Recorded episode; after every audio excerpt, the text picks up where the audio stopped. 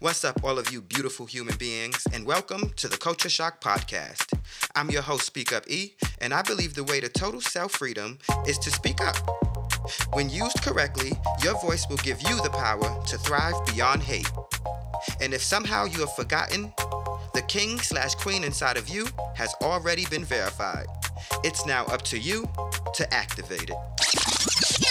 Yo, go grab all your melanated people and let them know it's time for a fucking culture shock. What's up, everybody, and welcome back to the Culture Shock Podcast. I am your host, Speak Up E. Today is February 1st, 2022, and all that I do is for you. okay, that was corny. Welcome back, y'all. I am so happy to be here with you. Today, we are talking about growing up homosexual. Yes, I said it homosexual. Guys, I have two of my best friends here. One you heard about in episode one, Theo, and the other, Winston, he acts.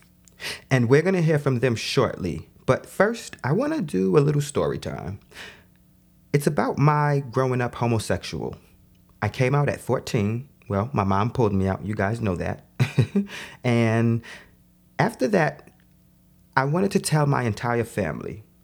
There was a couple of people that I was not going to tell. I was a little scared of them and what they would think and what they would say. And that was my great grandparents because they were older. It was my mom's sister, my aunt, Yvette, and my younger sister, Shatia, because she was so hard. my mom wound up telling everyone. That's just how she operates. She must tell everyone's secrets. I love you, mom. So she told my aunt. And I remember one day my aunt picked me up and she's like, We're gonna go to the city and I want you to pay attention to the train lines. You may wanna come back one day by yourself. She didn't tell me where we were going. I just remember getting on the train, the E train in New York City, Jamaica first stop, and we head to the city. I think we got off at Lexington and transferred, and we took another train. It was one of the numbers. I've been out of New York City for so long, y'all. Don't get me to lying about a number. um, anyway, we're on the train and we transfer, and then we get off at Astor Place. And I remember Astor Place because when we got off the train, I seen this guy walk by and he was switching. He was older. I think it was the first time that I had seen a gay person. And, or that I knew of, I should say. You homos was out there. um, and so he walked by and I just remember smiling and feeling so, so happy. And I didn't know my aunt knew I was gay at the time. Um, my mom hadn't told me that she told, so I just smiled and I felt really good inside. We started to walk about a block and a half away from the train station, and we get to this building, and it says Hetrick Martin. I'll tell you who that is in a minute. That's what it's called, right? The Harvey Milk School, Hetrick Martin. And I, we go upstairs and we get to the front desk, and at the front desk, there is a man in a dress. I didn't know what that was. I'm sorry, I'm trying to explain what I felt in that moment because now knowing what I know, it's a different, you know, experience. I'm trying to go back 30 years and take you to that feeling um, of standing at that desk and knowing that this was a man in a dress and knowing that my aunt knew it was a man in a dress. I kind of went inward. I don't know why, because I didn't equate being gay with men wearing dresses. I didn't know what that was. At that point, I had just found out what being gay was. They're talking about enrolling me into a program at this school, right? And so the young man, he was not trans, guys. Um, that's why I'm trying to watch what I say. This is still very new for me, also, all of the pronouns and, you know, um, trying to identify people. Uh, so please bear with me. I want to get this right. it is a learning process for all of us. Not only straight people, but also queer people are trying to figure out um, how this all works. Um, so I, I want to be respectful and I want to say this correctly. Um, so he was not trans. He was a man in a dress, which now I know is a drag queen. Um, well, at the time he didn't identify as, as trans. We had this conversation. He kind of, it was the one who told me what drag queens was. Um, so I don't know what he went after that. uh, but we're having this conversation, and so he goes to take us on a tour, and we open this door to this kind of auditorium space, and it was full of people. And when I tell you, my heart dropped into my pinky toe, and my whole pinky toe blew up the size of my head and went back down and blew up again because my heart was so happy. there was men in dresses and wigs. There was gay people voguing. There was younger gay people just in the corner talking and laughing and in a happy place that I had never felt before because I had never been around it. And it was a school for the LGBTQIA community. And Hetrick Martin, or Harvey Milk, I should say, was a huge advocate, gay advocate back in the 70s, I believe. Um, and he fought for gay rights, a white man. And so he had a school in Manhattan. And I really, I mean, I would go to this thing every day after school. I'd get on a train and head to Manhattan to this school because I wanted to be around all the gay people. I walked into the class and there was a guy to the right. He was so cute. I mean, he was so tall and just handsome. And I really thought he was cute. Now, y'all, I'm 14 years old, okay? I walk over, talk to the guy. The guy was 21. He became my boyfriend that day. of course, that didn't last long. what did I think I was doing? Like, I just thought you say I was your boyfriend. I say you was my boyfriend. That was it. He was like, no, you got to call. You got to go on dates. I'm like, wait, wait, I'm 14. He was like, I know, but I'm like, all right, I guess that's done. He was my boyfriend for all of two days. oh, fast ass. No sex, no sex, no sex. Okay, I wasn't that fast. Y'all slow it down. I know y'all was. You, you straight people and you homosexuals. oh boy, let me speed it up a little bit. So, we leave this school, and my aunt is like, So, how did you feel? And I'm like, My jaw is dropped. And I'm like, Auntie, I love you. Thank you. You don't know how you just opened my world up because I thought I was alone. And how did you know? And she said, Your mom told me. I said, Well, are you mad? Because I wasn't going to tell you. And she's like, Well, why wouldn't you tell me? I'm like, Because I heard you make comments about gay people you know and i don't know if you meant it in a rude or malicious way but i heard it. And so she was like oh. I was just saying that i'm not gay. I would never do it. And i'm like I, I understand that. So we got over that and i started going to the milk harvey school um, and making gay friends. I got my first kiss there. I met my first boyfriend there. I met so many friends there. Um, so many people who really pushed me in a new direction. We would leave the school every day and we'd walk down to the pier, the village, Christopher Street. And now I am fully into the gay lifestyle. And I start to bring my two best friends into the lifestyle with me, Theo and Anthony. I'm now telling them, you know, come to the village with me. You want to see what this is about? You want to see what the gays are? You want to see how this goes? And they would come and that's how that started. Um, i was the ringleader and i didn't know that until recently when theo told me. Um, i knew they kept me from going too far and i would push with them. So i guess i was the ringleader. We'll take it theo. Anyway y'all that was my little story of growing up and having a place of solitude and support and how important that is. All of those moments were the beginning moments to me finding my strength in who I was. And if it wasn't for my aunt and my mom, if it wasn't for my family accepting me, if it wasn't for that school with all them queer ass people, them dope queer ass people, I don't know where I would be today. I was really, really trying to take myself out of here. And that all stopped. If you can have just a little bit of love and acceptance for the people you love, you may be able to have help them live a better life without feeling so alone, hated, and disrespected. All right, y'all, we about to get into it. We're going to talk about growing up homosexual. I need you to introduce yourself. Okay, starting with me. Hey guys, how you doing? My name is Winston. Um, a lot of people know me, a lot of people don't. I'm from New York, but I now reside in Atlanta. Welcome. Uh, thank you, thank you. I love it. I'm not even gonna lie to you. Um, as far as occupation, I juggle So I am a corporate trainer by day. I'm an actor on the weekends. Yeah. Tell the people what do you do? Where where do you act? Where can they find your stuff? Okay, so I have a lot of work on Signal 23 TV. I've also played Orlando on Love at First Night. That is on YouTube as well. That's pretty dope. Yes. Thank you for being here. Thank you, thank you. How old are you? I am 32. I'll be 33 this year. 33. How does that feel? It, does change you. It's not even funny. I'm I'm old. like you know me. Back in the day, I'd be outside. Nowadays, I'm in the house. Yeah. So y'all, I've known Winston for a very long time. Um, Winston came into my friend group in the teenage years, and we clicked. Um, so I want him to be here today to talk about this topic with me because of his background, and I'll we'll get into that a little later. But uh, Theo, I talked about Theo, guys, in the first episode.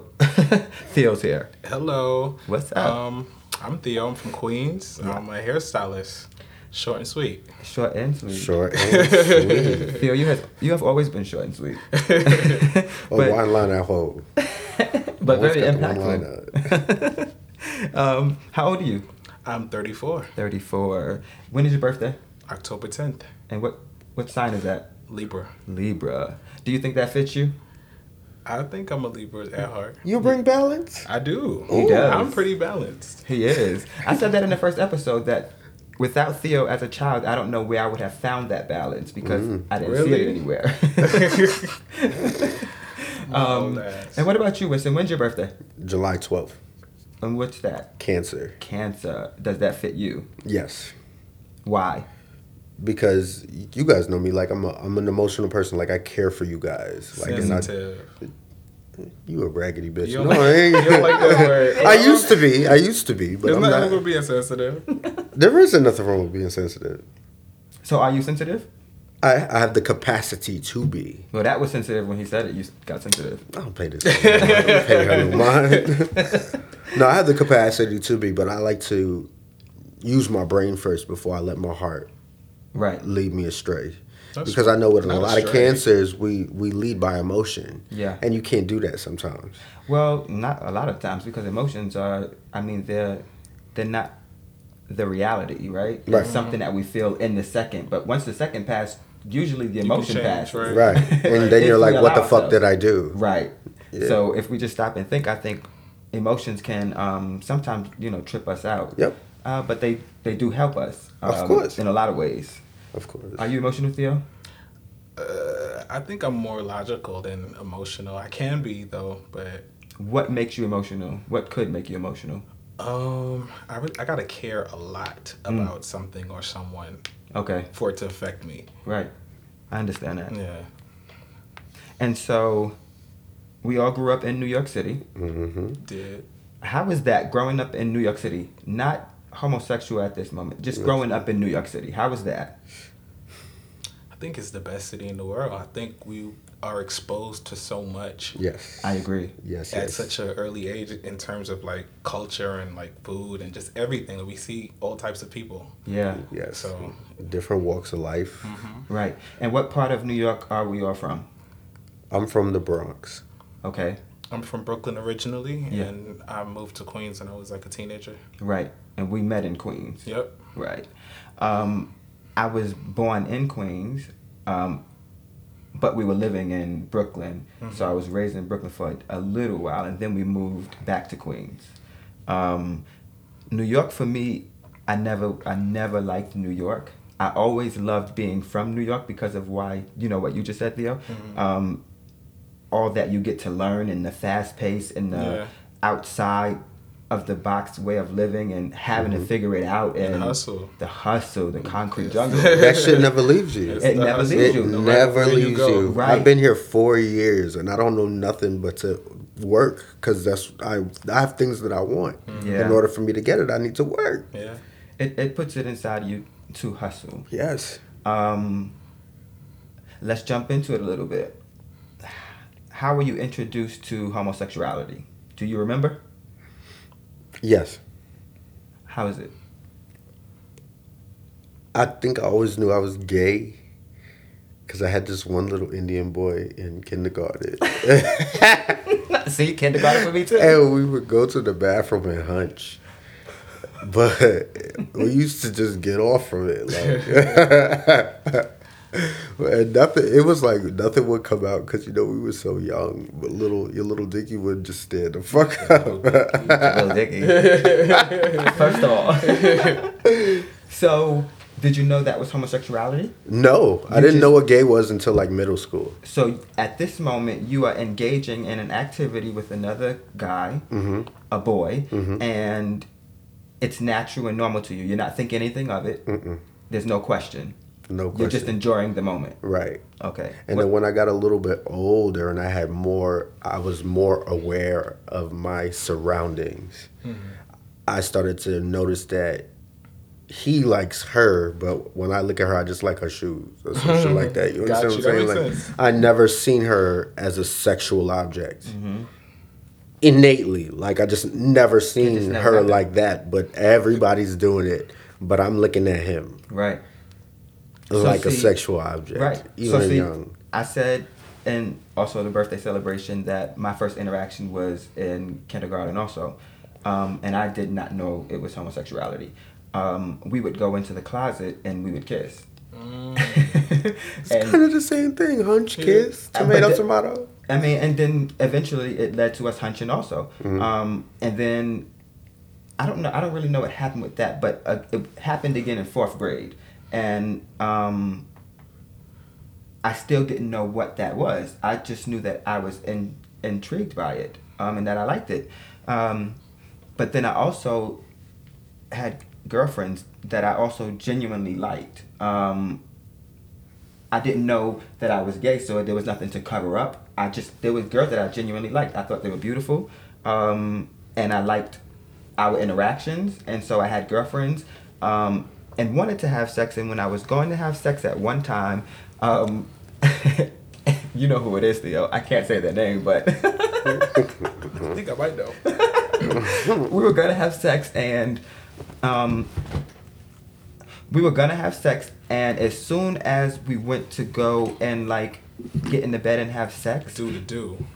the phone rang and our friend died Oh wow. we were in like seventh grade right and she jumped up just yelling and screaming. She was frantic. She's like if we would have had sex then i would have gone to hell if that was me that died. And it just got really crazy. So we never did it. Um but my first interaction was very young um, at the age where we're not even conscious of ourselves.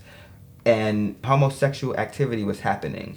Um, what about you theo? Do you remember your first interaction? I feel like I was.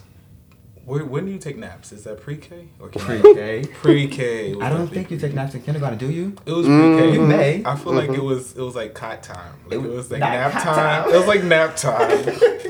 but we wasn't napping. Oh, Um, what was y'all doing? I mean, kid shit. Like probably touching each other. Nothing crazy. Oh, but okay, okay, I okay. remember it was it was pre-K. It was nap time. Right. So do you guys think that this is normal at at this age for even men who are now straight to have had stories like that? I think what is normal. Maybe that a straight man could say that he also in kindergarten was doing the same thing, But he's mm-hmm. straight now. but now straight. Yeah. I think so. Yeah, cause as a kid you're like experimental. Right. Yeah. Right. That's what I would think. So it could go either way. Mm-hmm. Yep. Do you think we choose to be gay? No. I don't know if it's always a choice. I think some people choose to be gay, I agree. I agree. but I don't think the majority of people that are gay chose to be gay. And why do you say that? Mm, Why do you believe that? Why do you believe that some choose and some don't? um, I would say that some choose because of peer pressure and what they see their friends doing, or they see on TV. They see Cardi kissing somebody, so they they're experimenting. I think more so girls go through that like acts of being like lesbian or Yes. they kiss girls because guys like it. Straight guys are turned on by it, so they feel like they're almost obligated to have a threesome because their dude wants to have a, a threesome with another girl. Right.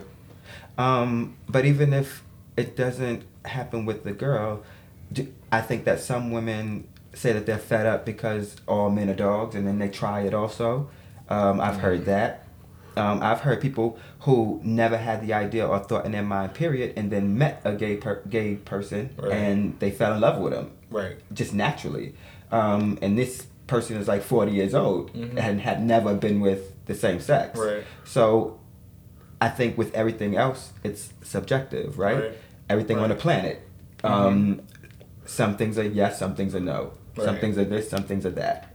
And I think some people are born gay and some people choose to be gay I agree with that. for many different reasons, right?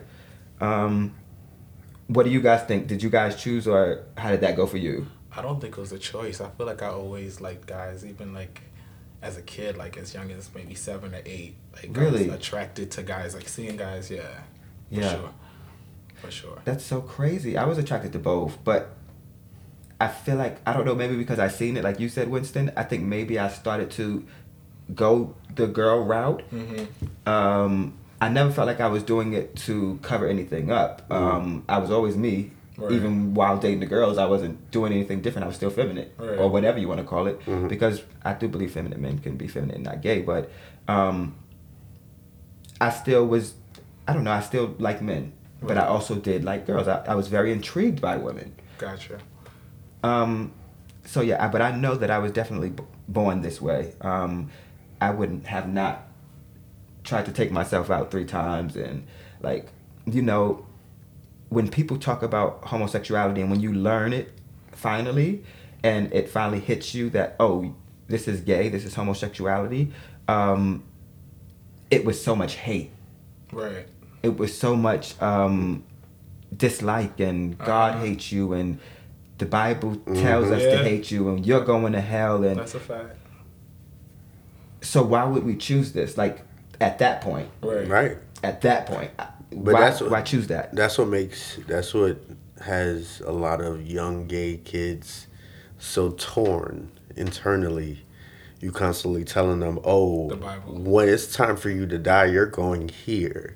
Right. You know, and then so you want to do right by the family, but at the same time, you have you don't have none of those feelings Mm-hmm. for that whatever they want you to do. That you understand? lifestyle. Right. You don't have no feelings, so that that, that really causes chaos first internally. of all you're already scared of death Right. we're all petrified at, at young ages we're Right. scared of death we don't want to die nobody wants to see their and now you're gonna die. say I'm gonna burn over something I have no control over. after I die, now it's going to be even worse than dying. Right.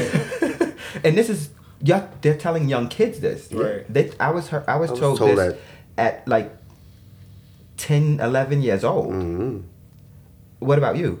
So what they do is they don't necessarily say it to me directly. They say it within like conversation. Like they'll be talking about gay people, Mm. and I just so happen to be a kid in the room and just sitting there Who's listening. they? Family, Okay. all of them, all the, the adults, like Yeah. mommy, all of them. Right. Yeah, like you, but you know, they'll say things like that, and you'll you'll hear it. Oh, it's not right, damnation, all this other shit, and I'm just like, wow, okay, that's how Yeah. y'all feel. Right, So I ain't finna say shit. right. And so you both uh, come from a Caribbean background. hmm Mm-hmm. Where are your families from, Theo? Jamaica. Jamaica. Jamaica. Jamaica. Both families from Jamaica. Now, we know the history Mm-hmm. behind Jamaica and homosexuality. Right. Or we've also been taught a history behind it, right? Of course. Um, there's some truth and some not uh, Right. to everything, Or experienced it. or experienced it. Mm-hmm. And so, both coming from these Caribbean backgrounds, how did that impact you being homosexual in your house? Because Winston, you said you heard your family talking about it just out loud. hmm In a, So for them, um, when I initially told them, I told them I was, I was like 16, and um, everybody didn't take it as well. From my experience, you know, as I would liked. Um, they probably won't agree, but this is my experience of what I witnessed. Like I was waiting for like mommy to kind of like you know say something in regards to it. She didn't really say nothing right away. To you? Yeah, like in re- in response to it, Okay. uh, like the first time, I just felt so scared, and but I didn't really get nothing. But the second time I told her, um, she spoke, and we just pretty much took it like one day at a time. But it still wasn't easy because I was getting called names from like cousins and little brother and shit like that. Right. And nothing would really happen, and I would just let those things affect me so bad to the point where I want to fight. You know, Okay, so it would get you so angry that you want to fight your family or people Mhm. outside. family more so. Okay, but Because did it did it also trickle outside? Did you want to fight people outside because you were upset? Yes. Yeah. How long did that last? How are you and your family now? Uh, so it lasted until I had enough. And what was enough? uh, enough of the, the the noise and the name calling. I was like, listen, this is who I am. If you accept it, cool. If you don't, you don't gotta be here. You know, like we don't have to speak Right. or none of that. Um, we don't have to because my happiness has to come first. You know, I gotta want it, and I want it for myself. And so, because I want it for myself, you have to accept me and respect me Yeah. because I show you a respect. I don't care what you think about it. The only op- opinion that really mattered was my mom's, Right. obviously, because she was the only person in my life, you know, that raised me, my brother, my sister. Yeah. So that was the only opinion that really mattered. Like I love my grandmother, I love everybody else, but it didn't really Matter. matter at Yeah. that moment. I just needed to know what she thought. Right. So that's kind of where my mom was at. So. All right, Theo. And what about you? How did your family? Um, how did that dynamic play out with you being Caribbean and gay? Um, so with my family, we never. It was like something that wasn't really spoken about. It's like they knew, but never really questioned or asked. Okay. So I kind of just lived in that realm of not disclosing, but Right. living my life at the same time. Right. Yeah. Did you prefer it that way, Um. or did you want them to know? Did you ever, you know, want to come out and have conversations with them? Better question is, did, did you care if they knew? I don't think I cared that they knew. Right. But they definitely knew. Do you think that's what made you secretive? Kind of. Not not secretive. You keep your business. Listen, things play a I part. think I think the better word is Theo's. that's why that's why I stopped because I don't think Yeah. he's sensi- secretive. Theo's very reserved. reserved and and, and, it's not yeah and it's And private okay. but it's never it's never been malicious No, I mean it's he's okay. just but- always been this private Well, I'm trying person to get to the root of it. The, the fact that his family never spoke about his sexuality, and the fact that they never spoke about it, do I'm I'm I'm trying to figure out could that have played a part on you keeping other things to yourself? I'm sure it played a part. How, what's the word I'm looking for?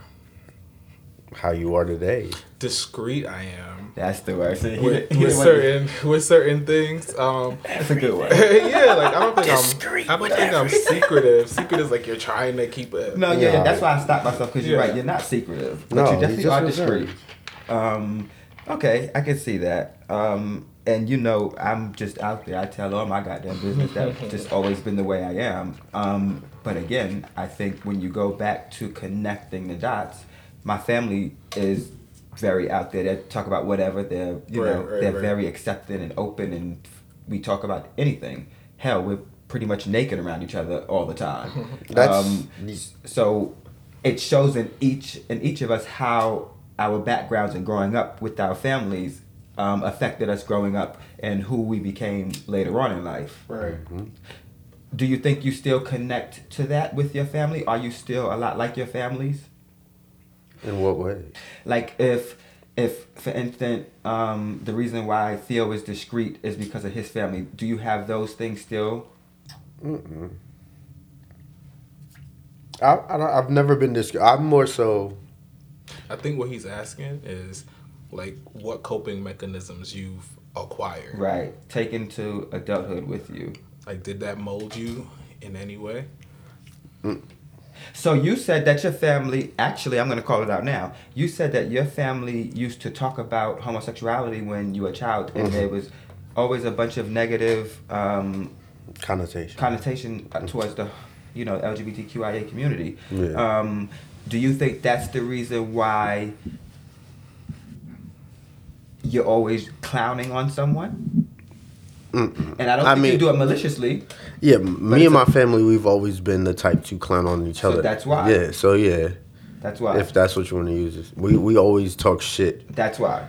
Because you, all, that's what you do with everybody. So that's what I, that's what I was asking. Yeah, yeah. because you definitely are a shit talker, and the way you described your story is your family was shit talking. Pretty much. And they probably weren't even trying to be malicious toward you. That's just what they knew, and ha- as far as they could comprehend at that point. Mm-hmm. Um, and but you grew up, and still you talk shit with everybody. Yeah. I enjoy it because I talk shit too. Come on, Yana, you better unpack. you better unpack it. No, but for, for my family, they at the beginning they didn't really know much. I felt like I had to educate them a little bit. Yeah. and kind of like roll with the punches that Right. come along with that because they do not know what they do.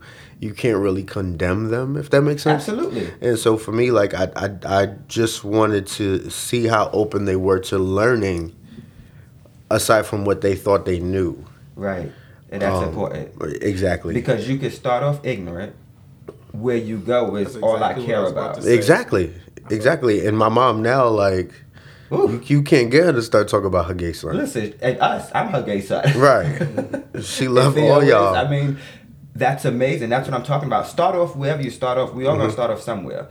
But how we get to the willing to destination, learn. right? Do you want to know who I am? Do you Right. care that I am different and and take the time to learn it? Right. And some people do and some people don't. I've been fortunate to have a family who have dove in. I was first generation gay. I was first generation drag queen. I was first generation crazy wild as fuck. and so they had to grow up seeing that and they had to learn what all that was. Right. That was me trying life. Um, until this day, I still do it all because I just like everything. Um, but my family really, with all of their support and wanting to get to know me, like Winston said before, my mom was the most important.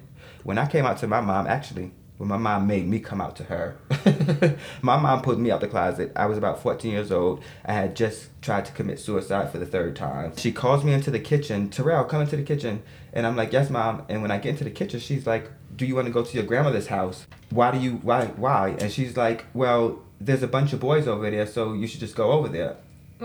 When I mm-hmm. tell you, when I tell you my face, the smile on my face, like a Cheshire cat, like it just, it was so big that it hurt, and I didn't know why I was smiling. I didn't know what she was saying because I didn't know what gay was, and but I knew it had clicked at this point. Wait, this is what is going on. Mm-hmm. You know, this is where I'm disconnecting.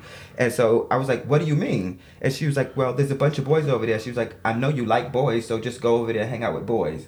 And I was like, well, mom, I don't want to go hang out with boys, but I do like boys and I don't know what that means. And she was like, it means you're gay.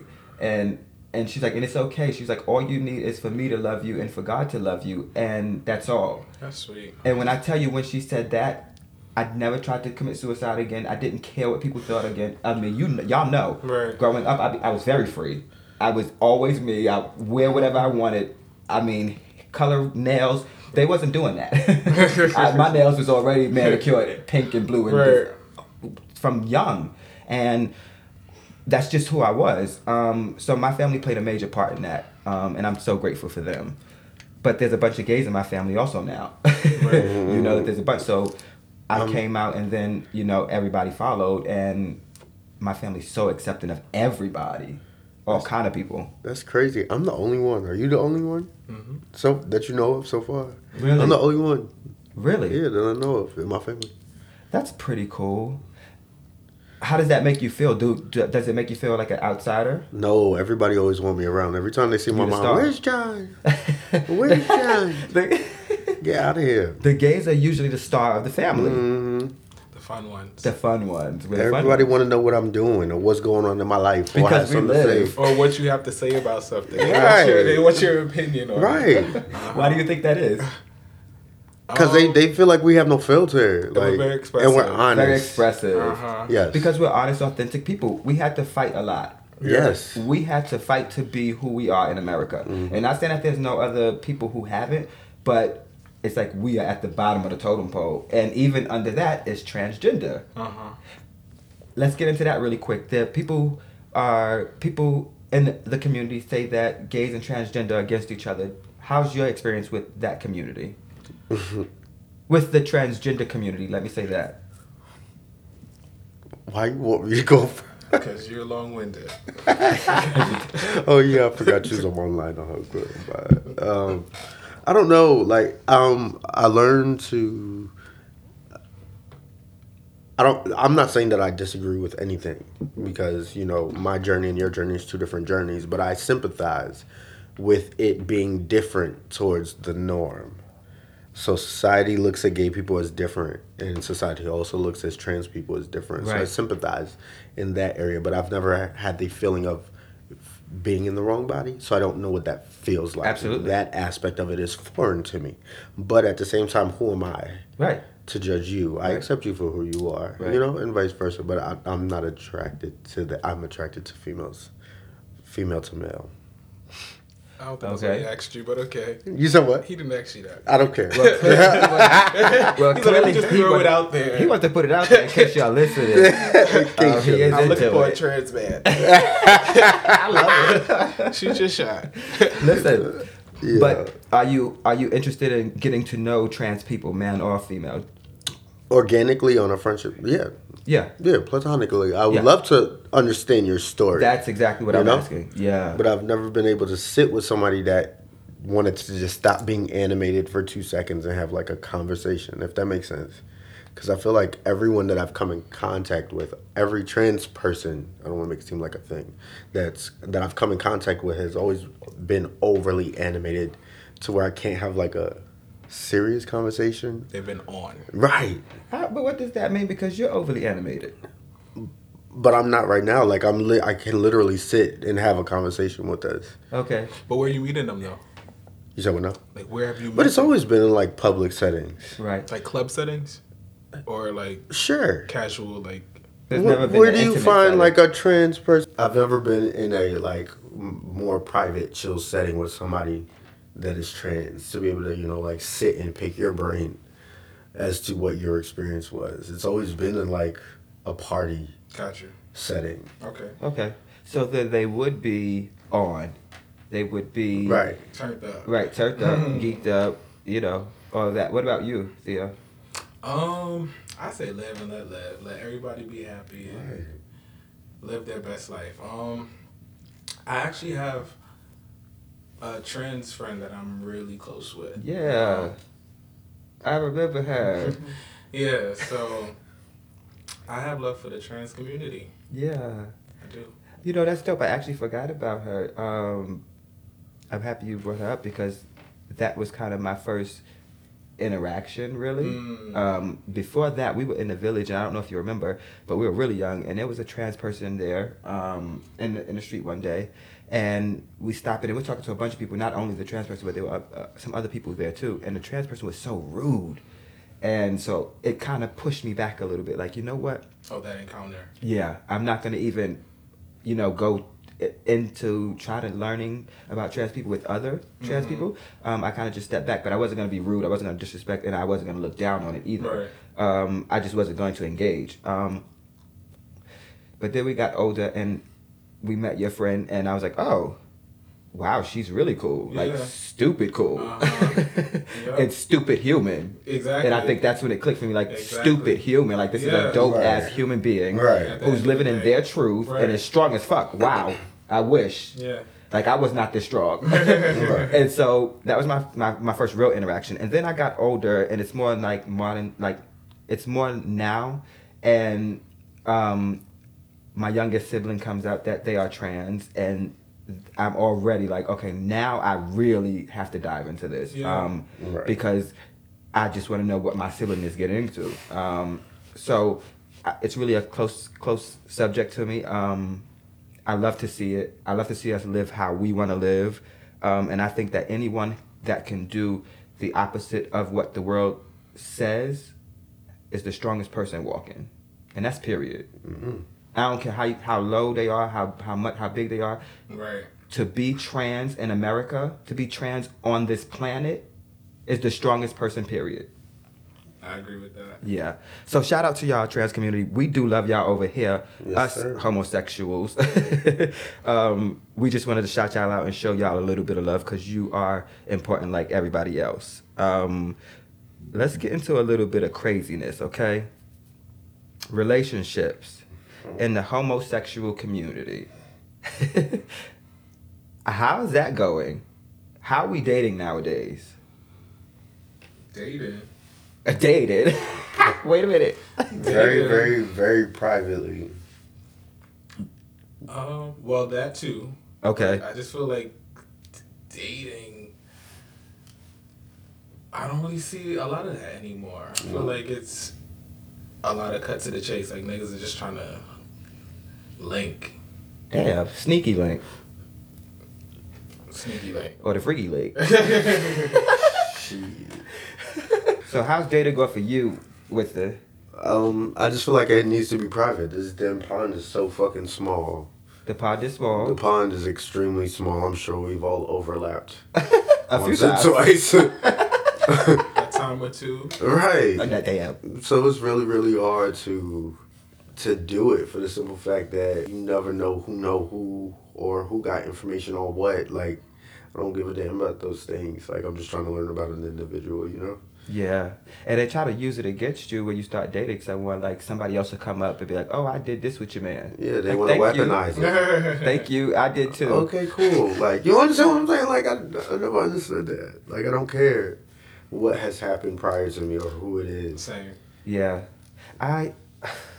Well, I was definitely. I had a lot of insecurities before my relationship, so I would think about the past, like wanting to ask questions about it, like things that I knew were gonna make me mad. Right. like the fuck am I asking that for? Right. It's irrelevant. All of It's it. irrelevant. It happened. It's gone. It's Right. It's not- it's nowhere to be found. before you. Right. it's ridiculous. Exactly. It's insecure and ridiculous. Do you guys have insecurities when dating? I just hate that people can't take accountability. I, I've created a peace for myself where being solo is just so convenient. It's so chill. Like I don't have to deal with much from anyone. Um, I don't have to deal with much. And so when somebody comes into my space, I don't want you to cause friction in my peace. Right. You know, like you're supposed to be here to just, you know, It adds. Right. Right. Right. Like all the unnecessary argument that when we are having a discussion about differences and you can't take accountability on what actions you've played in whatever turn of events. Right. What are we doing? What is the what would be the purpose Yeah. of doing it if we can't have a conversation and understand where you're coming from and you understand where I'm coming from? Right. And so it just becomes so redundant because it happens every fucking time. Right. And so, what's been your longest relationship? Longest relationship was four years. Four years. That's long for our community. Exes as friends. Mhm. How does that play out? Because we are in a different community, right? We are men who are attracted to and date and sleep with men, right? But we also, when looking at the friend scale, usually the same sex are friends. Usually men and women can't be friends, right? That's what they say. Mhm. Um, and especially when in a relationship, man and women can't Right. have the opposite sex friends, right? So now we're in two, we're in a same sex relationship with the same people who are supposed to be our friends. Mm. So most of us are meeting and hooking up, and then we're realizing, oh, that's not gonna work. We're not And sexually end up being compatible or, friends. or remote, ro- romantically compatible. Oh shit, we're supposed to be friends. How, have that been a thing for you guys? But That's that's, never happened ex. for us. Can you imagine? well, well, then go. You can But go that's deeper. different from an ex. I think when you say ex, that's someone that you had like a relationship with. Right. Not just like a random hookup or a Right. sex buddy. Right, but sometimes we get into these relationships that are very short, three months, and we realize, oh shit, it's supposed to be my friend. Hmm. I've never experienced that. Okay. You've never been like just cool with somebody that you've might have slept with. You said relationship. Well, then go to that level for you. Since you haven't experienced it that way, have you been with somebody sexually and then later on was like, nah, we supposed to be friends, and then became friends? Not really. I don't really see myself being friends with like someone that I've hooked up with. Okay. Like friends? Like what do you mean by friends? Like that I feel like people use that word very loosely. Listen, get into it. Um, we could be cordial. I mean, if I see you out, we can speak and say what's up. But Right. in terms of like Hanging out. hanging out, how's your day going? Like hanging out with you, like on a personal level, like I don't really see that. Right. And what about you, Winston? Are you friends with exes? How do you friend? How do you feel about friends and exes? Are you talking about ones that like people that I've come in sexual intercourse with and are now cool? Well, both. said an ex. Yeah, an ex. Theo said that he didn't have an ex. The question, the original question is, do you have an ex that you are friends with currently, or how do you even feel about that situation? I, I'm While acqu- I'm I'm acquaintances with all my exes. To be honest, Okay. um, we have a rapport where we'll hit each other just to check on each other, see how everybody's doing. Some of them are married now. Yeah. Some of them are in certain. Guess who I spoke to actually? I wouldn't believe. I wouldn't you know what I'm talking? I, I don't want to. I don't want to say names. I wouldn't names. believe today. I don't. I don't want to say names. But you do you I know who I'm you're talking about though? about. Absolutely. So you talk. You, Okay. you know who I'm talking about. Yeah. And The very that, very first one. and how did that go? It was actually pretty cool. Um, they're married now. They have a foster child. Oh wow. Yeah. You're doing big things. Life Yeah. goes on. And life goes on. I'm just genuinely happy for that individual, to be honest. Like, you know? See, I'm the same way. I'm happy for people. Um, I definitely have uh, an ex that I am friends with. Um, you know who he is too. The last one um, that everybody thought would never. You know, we're still really cool. Um, no kind of attraction, no kind of any of that. Um, but we check up on each other. He's in relationships. They seem to fail. Yikes. That You know what? Was a quick All right. turn of events. Right. I thought you, I thought something nice was gonna come out. what the fuck? listen, listen, no shade. The fact is, that's what's happening. We're all jumping into relationships. They're not working. We're jumping into another one. Not all of us. When I say, you know, I don't mean all of us are doing that. Um, when I say all of us, but I say mean majority. That's the overall conception when you think of the gay community. And a lot of people will say it. Three months and done. Mm-hmm. Up to a year, done. Um, I was guilty of it. So when I say that about him, I'm I'm, I'm laughing, but it's it's the norm for us. Um, how do you think we fix that and go to a different place? So there's this thing that I talk about with with gay people, and I speak of the journey, um, and it has a lot to do with that. Like this journey of self, it, it it's long and it's not easy, Um, because we've all had to deal with some type of adversity with being gay growing up. Mm-hmm. You understand what I'm saying? Like we all had to deal with something, some type of neglect, some type of you know abuse, which causes like either, in my opinion, abandonment or attachment issues amongst us. Like I feel like we either suffer from either or or both Okay. in our community. And so a lot of people are living are coping with this brokenness that we all, you know, started off with because we all you understand what I'm saying? Yeah, that trauma. Like we all start off with it and if you don't cure it, you try to take that into your everyday life and then you trying to over here and But be in somebody else's aren't even aware of it. When- Some, but the the thing is, some are, some are, but don't want to do the work because it's too emotional. You understand what I'm saying? Yeah. Nobody wants to deal with the, the trauma over again and stand and face it and be able to look at it and be like, okay, I did that, that happened, but I'm okay. I'm here today. I don't understand. Well, I'm not gonna say I don't understand why not, um, because I it took me a very long time to look at myself. You're right. Um, I also truly did not know a lot of what was happening. A lot of what you guys seen me going through, I wasn't aware of it. Mm. Um, a lot of it I was not conscious, if that makes sense. Um, and so once I was made aware of it, it was almost impossible for me to not change anything that has happened. And y'all have seen the growth since Yeah. since that has happened. Every time I know something is not right now, it's instantly like, okay, th- I have to fix it. Wait, that's trauma. What? Why? Where'd You're that come aware of it from? Right.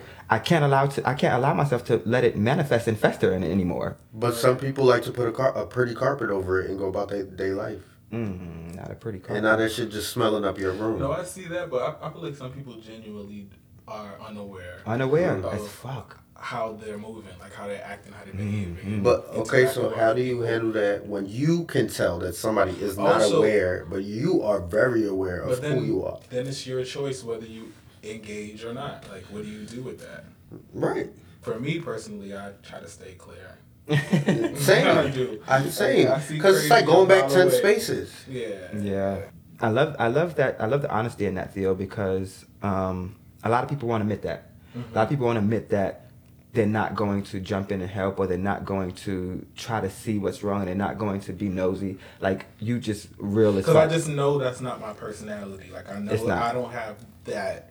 Um, it isn't my ministry. Right. To, to Right. cope and deal with that, That's All good. over or again. even, or even work with. Like I don't. I don't know how to. I don't have the tools to do that. Yeah. So I know it's not for me. well you know what you lived a different life Yeah.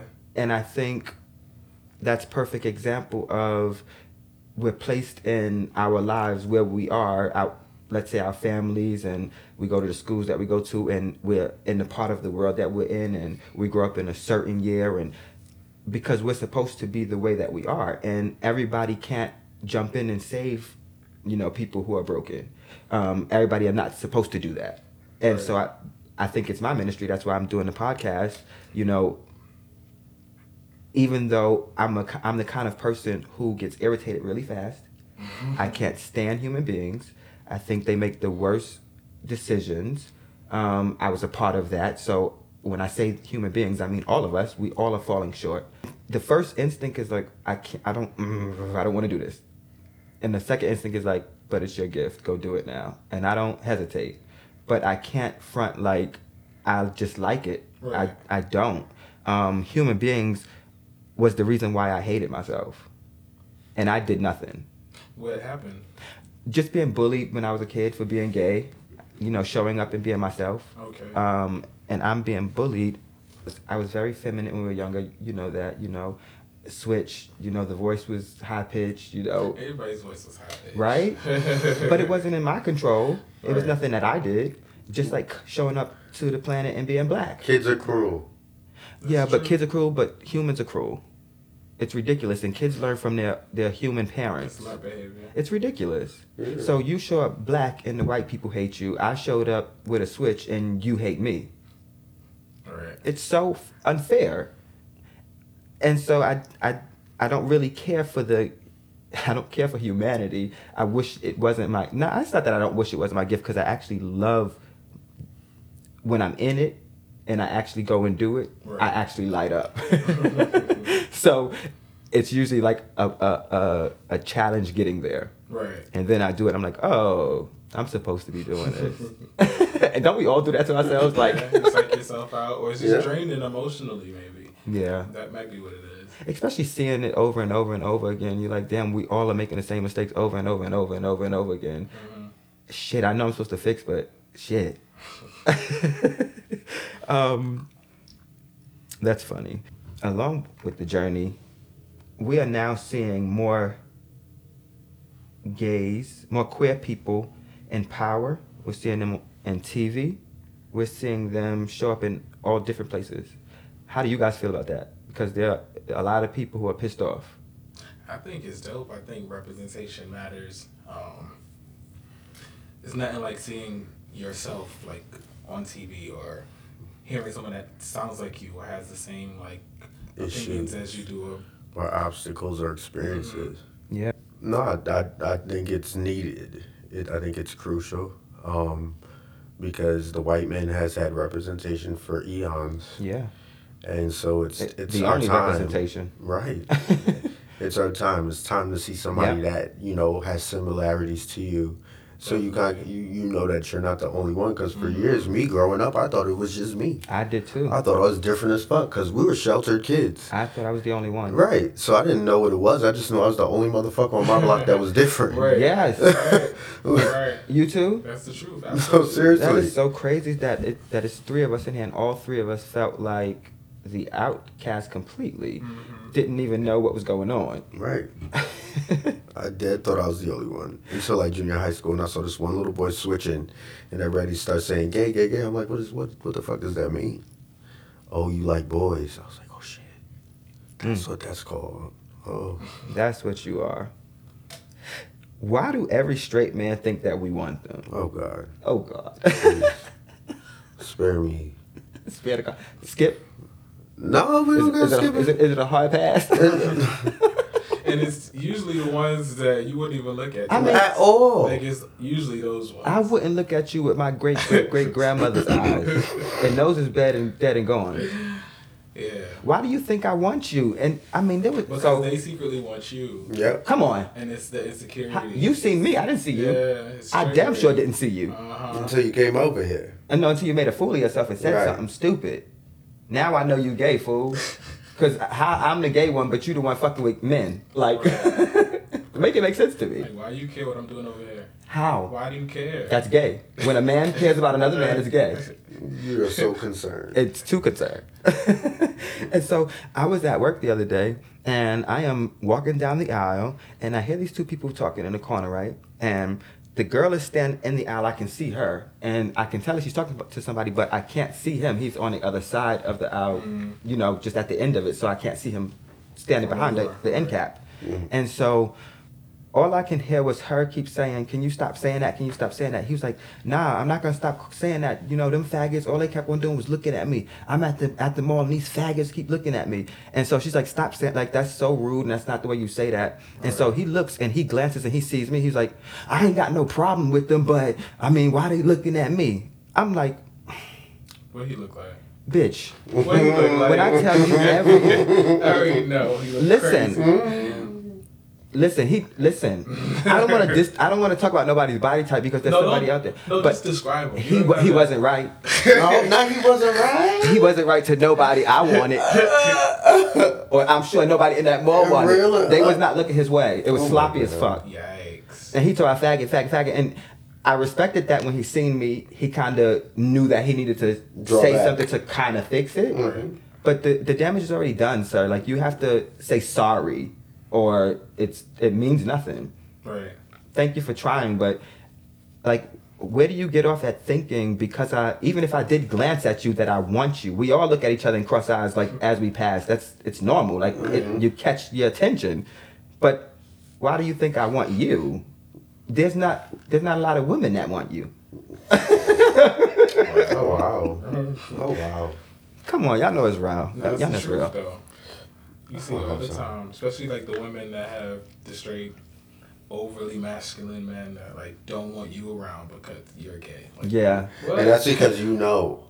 because you're gonna find him You out. know. Yeah, you don't want he don't want you to tell his girl. Right. His business. I business. think your man might be a uh-huh. little. You sure? No, I'm definitely sure. Okay. Did you see it? See, this is why I hate going to like the straight club because you know I don't act like the traditional gay, and you know me like when I'm in the club and they playing my shit, I like to dance. Mm. But you know women like that because in straight environments, men just want to stand around. Right. around. They flock to you. Right, they just want to stand around. So the women, of course, they're gonna flock. Here come the boyfriends, Mhm. thinking that you want their girlfriends, sir. So, I will fuck your daddy before I fuck her. Right. Can you tell your Like daddy leave over me here? alone. Like Why is you playing over here? You see me shaking my tail feather? right, I know you saw me. I know you saw me twerk that ass once or twice. And you over here think I'm trying to steal your girlfriend. Listen, that's just disgusting. Oh my god. But then that goes into the DL. I do believe, Oh, like we were saying, the only way you can be calling me out is if you see something in yourself. Right. Period. And DL, do you have? Do you guys have any stories of DL men like call, like harassing you, trying to call you out or anything? I'm not attracted to the old guys. Me either. Yeah, Never I have know. been. Never been. It's never been my, my type. Me either. I'm not going back ten spaces for you. Listen, I'm not doing that. but the girls love it. They can. They be. They just want to hide too much. Like they just so scary. Yeah. Everything scares them. Everything is under your control. If it's not for your comfortability, we can't do it. I don't got Yeah, time. I'm not into it. so y'all don't date DL. No. For what? Not for what? For what? um, do you? How do y'all feel about the DL men? I think that the the mentality is fucking weird. To be honest, like I understand. Okay, so if you don't want nobody to know about you, why are you on these apps? If you don't want nobody to really know, like I'm not gonna sit here and have no fucking full conversation with. well, because they oh, still have to fuck. Well, I'm just not, it's just not for me. Like, I'm sure it works for someone. Someone's replying to them. Yeah, to the pretty much, because they keep But fucking doing For it. For me, it's a no. Listen, I understand. Yeah, it's always been a no for me. Mm-mm. Actually, my, Next.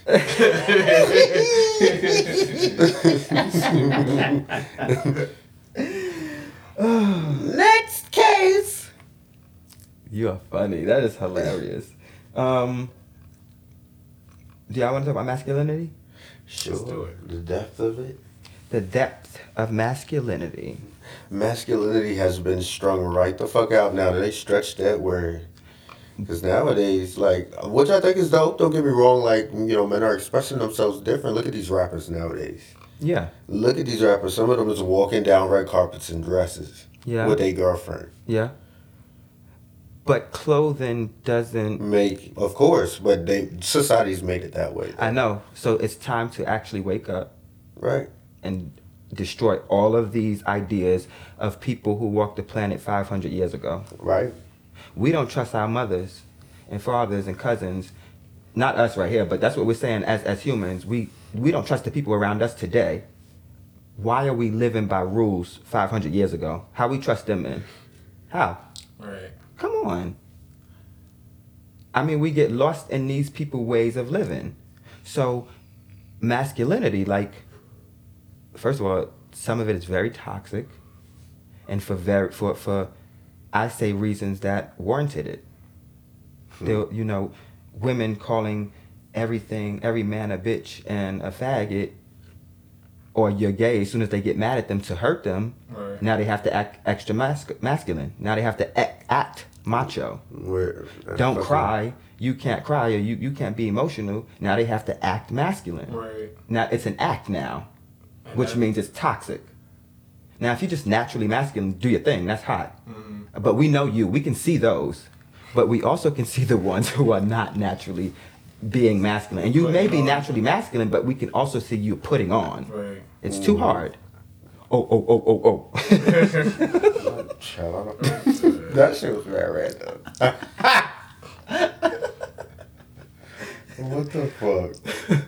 um, how do you think it's affecting the the gay community? The, how do you think it's affecting the queer community, masculinity, or how it's playing a part? Um, we now have gender roles amongst ourselves. Mm. Like now, nobody want. I don't want no femme. None of this. They got to be trade. You know, like we we have those rules now within ourselves, and I just think that's retarded. I mean, I think we can have preferences. Of course. I don't think we have to list them, because then you start to outcast other people. Of course. And when you say I don't want, don't want, don't want, when they come to you, don't answer. You don't have to say it. Right. Uh, with I guess moderation, because really, then everybody would be attacking you, right? Right. So how do you balance that out? I mean, it's just preference. It's personal preference. And the way that you speak too, because there's some people who will really go nuts, like, oh, don't come over here with that feminine fucking shit, and like, now that's come on, right. you don't have a- to say that. That's a little extreme, but I still respect per- personal preference. I do too. I think that you should have a preference. Mm. You know, I I I want you to be yourself. I want you to. I, that's my main thing always. Show up and be you, right. and get what you want and what And you deserve all the time. All the Yeah. fucking time. Yeah, I hate the switch up. Ugh, it's Don't so bad. up. Yeah. Don't pull me in one way and then you have to do it. You try to do 180. like, that's crazy. Like, But that is, let's be clear, that is not to be the same as change, where people are changing for healthy and productive and positive reasons. We're But it, talking don't it be doesn't happen that gradually. Right. Because the switch up is just extreme. it's right, quick. right, right, right, right, right. I, I just don't want people to get confused with that because some people will say that that's the same thing. You know, Nah. switching up mean oh you changed. No, Mm-mm. I yeah. Sometimes I did change and that's good, but sometimes you actually switched up and that was Right. mixy. um, why do you think they say queer men want to be women?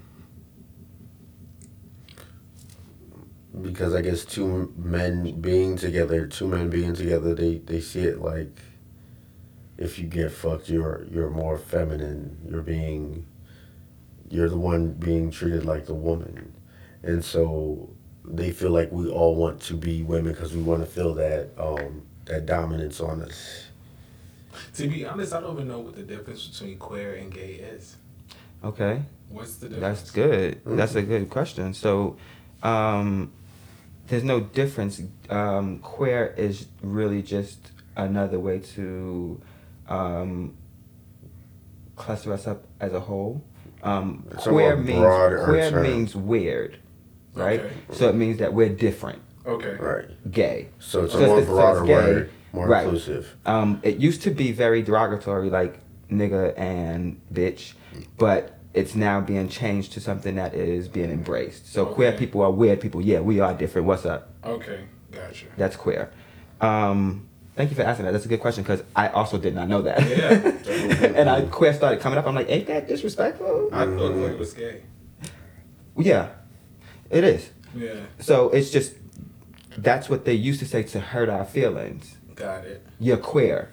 You're a faggot. So like even like the non-binary people that identify as straight would technically be queer. They're weird. because they're weird. It's a more They're different. term. We're different people. We're not the norm. We're not straight. We're not Right. the, the hetero norm. Right. Quote unquote, because y'all are not the norm. Clearly, y'all are weird too, because we all got here through y'all, through y'all fucking. Okay. we came here through y'all. So clearly, it it started through y'all crazy asses. Um, that's funny. Anything else on why they think we want to be women? Do you guys want to be women? no, I like my stick. Come I on, like like to my beat stick. things with it. Not beat it. Child, don't. come on now. That sounds aversive. and so y- y'all both said no. Y'all know I dabble in the drags. Dragon, but dragon like wanting to be trans though. Thank you. See, I'm It's glad not- that you not are. Well, for some people, it starts off that way. Listen, it does, and that's okay. Uh-huh. But we also have to be, we have to be conscious that everything is a balance, Right. half and half. Mhm. Forty, you know, it may not be extri- exactly half and half, but everything in this world is balanced. So there's gonna be some men who dress up as women that want to be trans. There's one, there's some that dress up and just want to do the art. Right.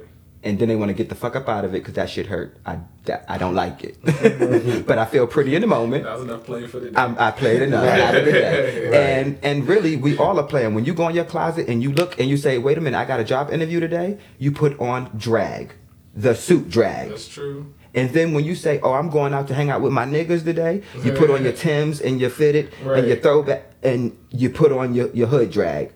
Come on, And then when you go in the fuck, you put on your thong and you get your little your little lube in the pocket and you got your little slut drag. Who wears the thong? Or oh, I don't know, child. They wear 'em. I don't have no ass for that. I tried when I was younger. Remember? Not the thong hanging out. listen, listen. We were younger and we had went to um, Pride in New York City. We were in New York City and I had wore a rainbow thong for the first time. I'm like 16 or 17 years old and I bent down to get something. I'm like, I hear somebody in the background saying, "Boy, pull up that, pull up your pants." I turn around. It's my fucking grandmother. Oh. First of all, y'all know my grandmother's a lesbian. So, Right, so she she's at there. Pride too. Na- naturally. Child. naturally. Come the fuck on. What what are the odds? That was the only time I wore a thong. My ass ain't never I'm clapped not thong gonna again. front. The first time for me was when um me and my cousin, who I pretty much identifies as straight, went to the red dress run, Oh yeah. and that was like a little bit liberating for me because I didn't know how I was gonna feel being able to just walk in public with a straight face on Right. with a whole fucking dress that I bought Right. from Rainbow How'd for you twelve ninety feel? nine. How'd you feel? That shit was refreshing. Refreshing. my balls got all types of breathe. Hey, I was feeling good. I looked like the only Harlem bitch. Like I was chilling. you Come was on. bitch. Harlem you was Night. a bad I was feeling good. You know, The know, Harlem Night, bitch. Okay. I was feeling good. There was a little junk in the trunk, you know, a little in the front, because you know I got a big pectoral. It fit you good. It fit me. It snugged me, baby. Like. Listen, I think everybody needs to try the opposite sex clothing, all of it. Just put it on. You ain't got to go nowhere. Put it on and see how you feel. And when you say, "Bitch, I look good," take it back off and say, "Bitch, it ain't for me." Yes, That's okay. Shit. And that's okay. but let's see how how we how each other live. Like I don't think we step into each other's shoes enough. Step on the other side of the scale for two seconds. Two, just two For seconds. two seconds. Like I did it, and I thought it was cool. It's not something that I'm gonna say, "Oh my god, I'm gonna do this like Right. often." Right. No, it was just an experience, And I that's okay. experienced it, and it was fun to be able to experience it. In And it that was one setting. moment in your one lifetime that you got to experience this this once. Right. Did you save the dress? I gave it to somebody. Oh, I said Come that's, on, I donation. saved it. that's one donation. So, It was donation. fucking twelve dollars. What am I doing? so he really is not a drag queen. I was like, He didn't hold it for That's his right. I'm like, where is it? no. Y'all know what? I actually always would give my drag stuff away. Always. After I wear it once, I give it away. I'm not not a drag queen. I don't want to wear that again. That hurts. I want to. You should go to Red Dress Run, Theo. I would love. Why not? I would never. Oh, Theo, you play. I would say entertainer for one one event because it's so liberating. It Everybody. seems so uncomfortable. But the thing is, ev- everybody has on a dress. Gay, straight, it doesn't matter. It's all about the drinking. it just So seems every- uncomfortable. Where do you put your stuff? In the hotel room. Like, you literally You have leave. no pockets. Like, what but you- what about your Oh, wallet? I mean. I, I have my wallet and stuff in my bosom. you, just, you could get you a big ratchet dress with some Right. pockets. I put so I put I put like my phone. I will put it in my underwear so sometimes. I, how you get it? You, gotta you actually take it and get it. It Nah, was that's too much. short. No, that's too much. Stop. Y'all, are- y'all are doing the most. Stop it's it. real. No, you are doing the most. What you wanted me to do? Carry a fucking pocketbook? Yes. No. Complete the look. I would have me a cute old fanny pack. or something. No, Courtney had a bag too, so like I put stuff in there. Well, that's cool. Like a towel. I definitely said I wanted to do that, Was but that I definitely, Mm-hmm. yeah. Okay. It's such a vibe though. Like I, I don't understand what it was. Like it always looks really dope. everybody was chilling. It always looks really and dope. so they was giving out these little red balls, and niggas was just throwing the balls at each other, and it was just like everybody was just having pure fun in the moment. And then when you walk into a bar with a dress on, you get free drinks. Mm, so you was lit. Shit, I couldn't even drink after that. I couldn't even sip that shit. My body said, "Nigga, you're done. Done, You're done. The vacation is done." What's some things that you think or that you have experienced that the heterosexual community haven't?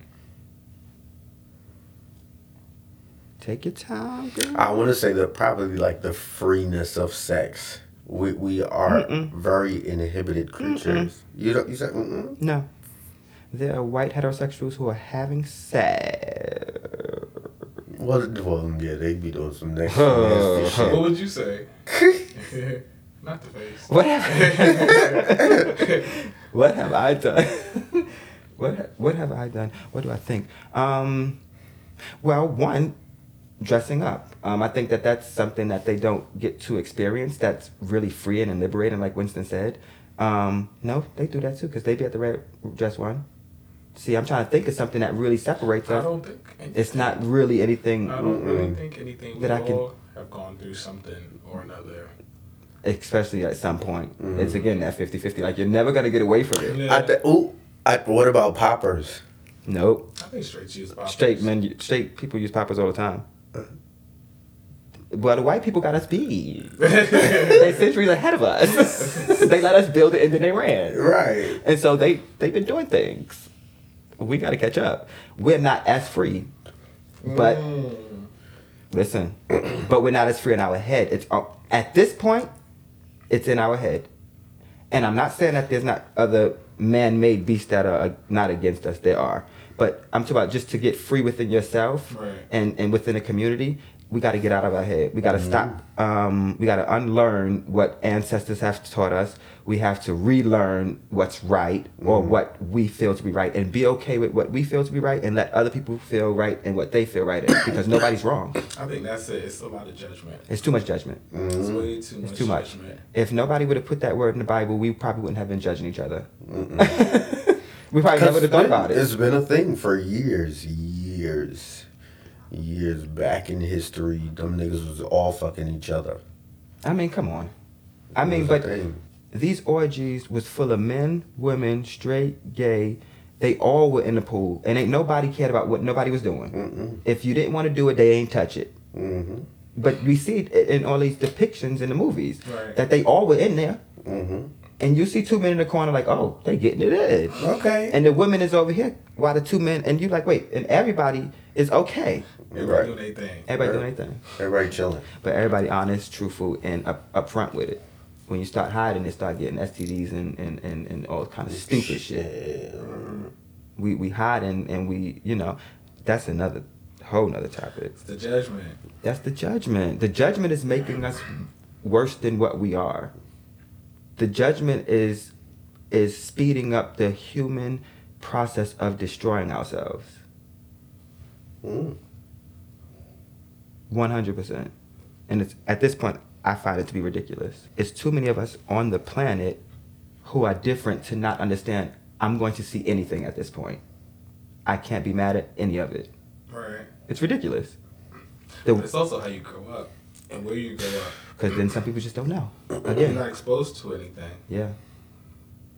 That exposure is important. And so it'll travel you all the way to the workplace where you'll get to work and now you can't be gay in work. Have you guys experienced that? No. What do you mean? Like, like being gay in the workplace? Mm-hmm. Listen, I remember my last job. I had an altercation with this white girl. She said that I um like a sexual harassment situation. Ew.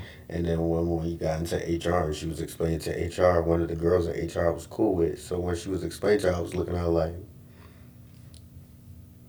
like bitch, you really know you know I ain't finna touch that bitch in no way because I am not sexually attracted to her. But the thing is, I don't ever rush. I never rush to tell my sexuality at the job because it's none of your business. I don't have to explain that. But the fact that I feel like I have to explain that because these girls they trying to hit on me. Like they always want to find out who I am, and then I never really say anything about it because it's none of your business. But then they can't take rejection, so they come with some next shit. Cause that's what that girl did. Cause she tried to hit on me, and I told her I wasn't interested, but I never really elaborated as to why. So they be pulling Emmett Tills on the gays too. Yes. They the white girls.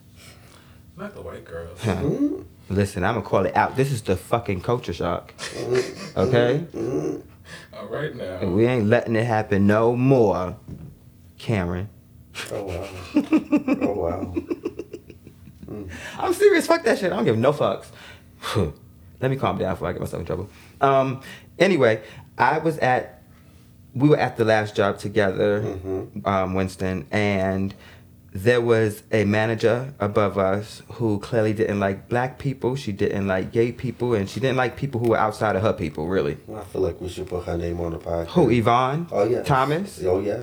Yeah, that bitch. Oh yes. So I definitely, really didn't like her. Okay, if you see a round bitch with blue eyeliner, that's her. Nah, blue eyeliner, stop it. That's her. That's her. She was real round. Not real round. She was real round. Yo, she got me fired. Um, She got everybody. she got everybody fired. Yeah. She really did not like people of color. She didn't like homosexuals. She didn't like if your hair was too long. I mean, Weren't you there when she older called me. G.I. Jane in front of everybody? G.I. Jane, she said that we were prima donnas. Um, she would say little stuff about black people. Like this, I wanted to beat the Lord. I'm gonna use an example. We were standing outside, me and a group of other guys, and she walks up to us. She was like, "What are you guys gonna do? Start a step team?" She Bitch, did. who are you talking to? Step two. No, I'm so serious. She literally said that. She did.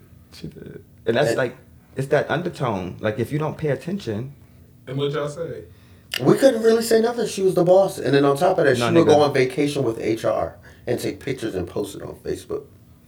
there was not talking. And see, when I did talk, and that's what Listen. happened, I actually went to. Six of them went to HR, and six of them were gone within a span of six months. what? I, oh, oh, but the leader was gone the same week. Mm-hmm. They fired me immediately. Yeah, next day.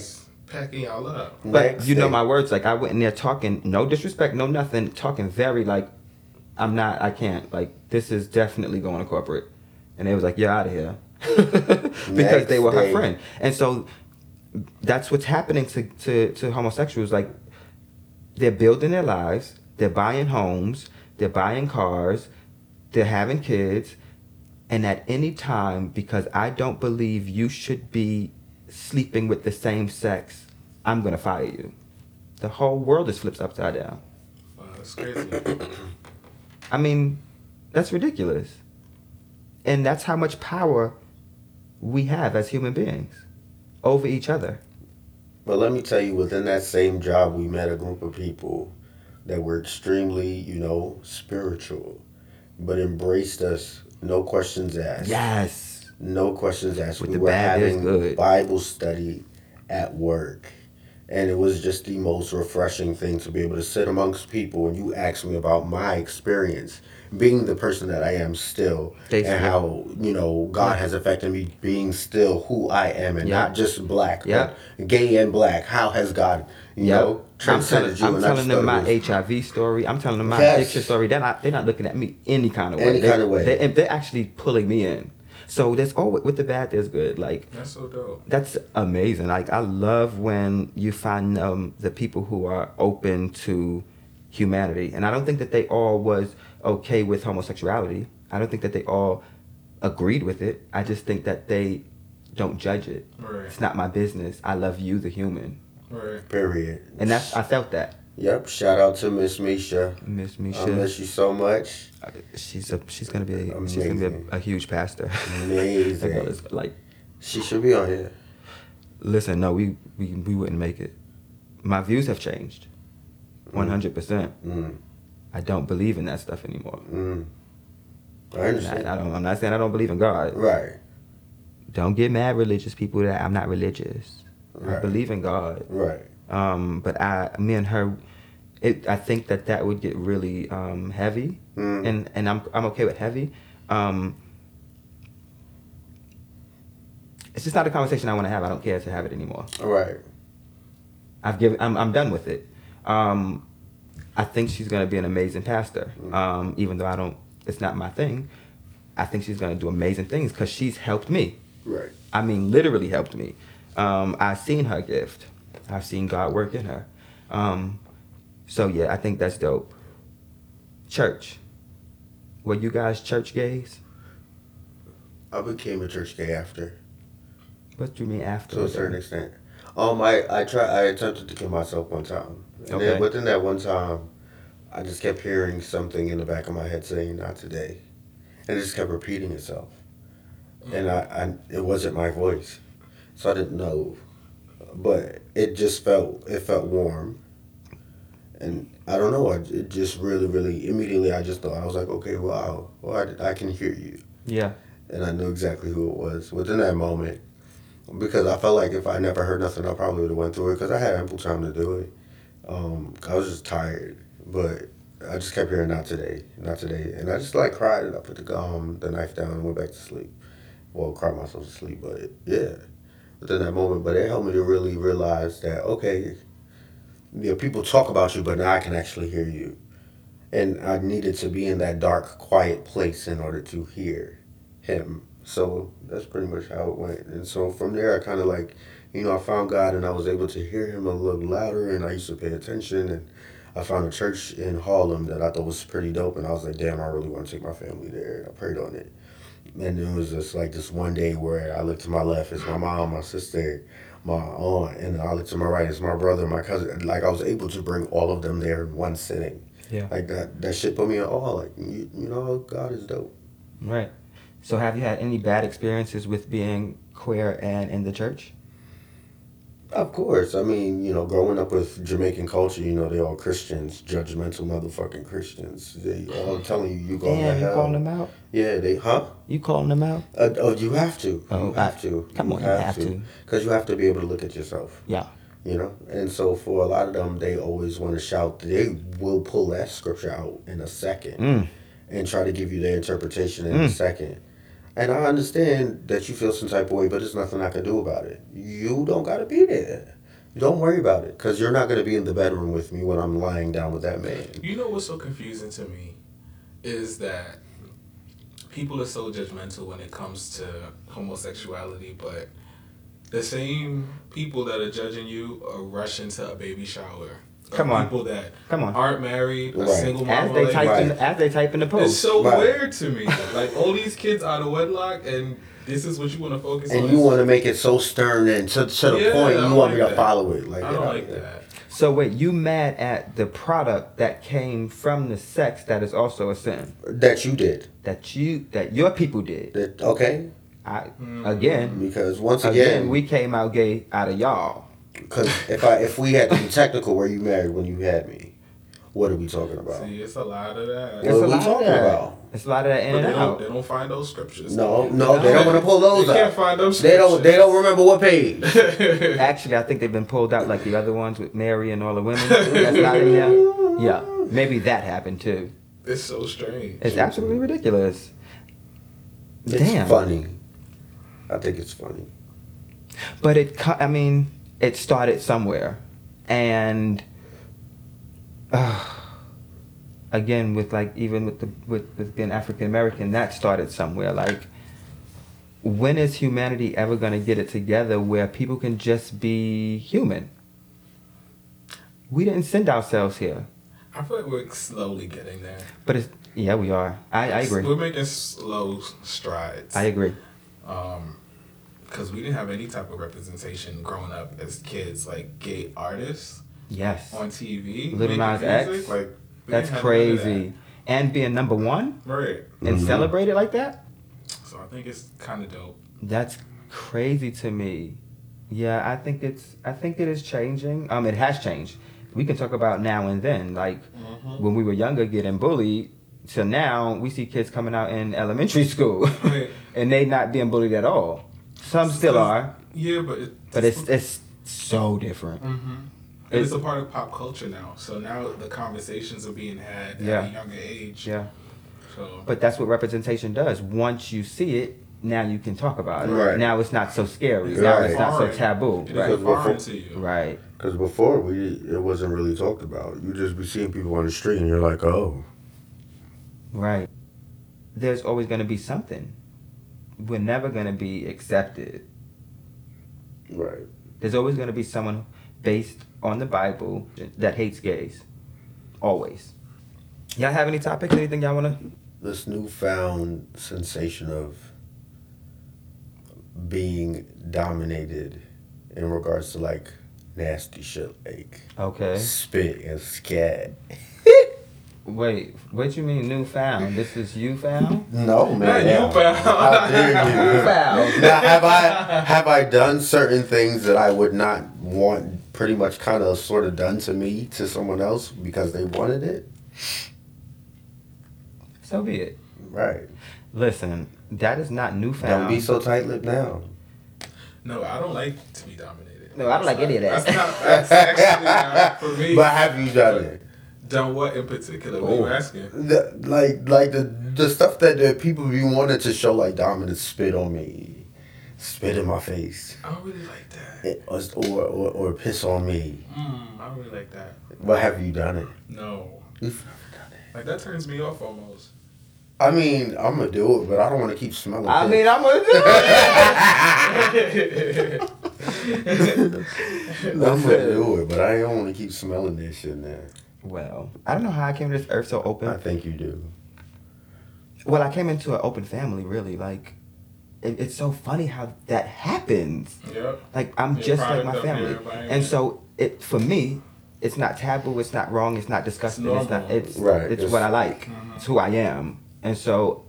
And I think that's the reason why I don't judge people also because I'm so different in so many ways. That Right. how can I judge anyone? Right. I'm, I'm into some crazy shit and always have been.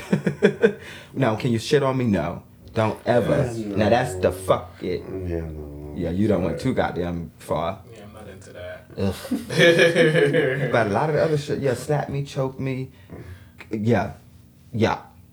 you said I'm here for all that. I'm here for all that.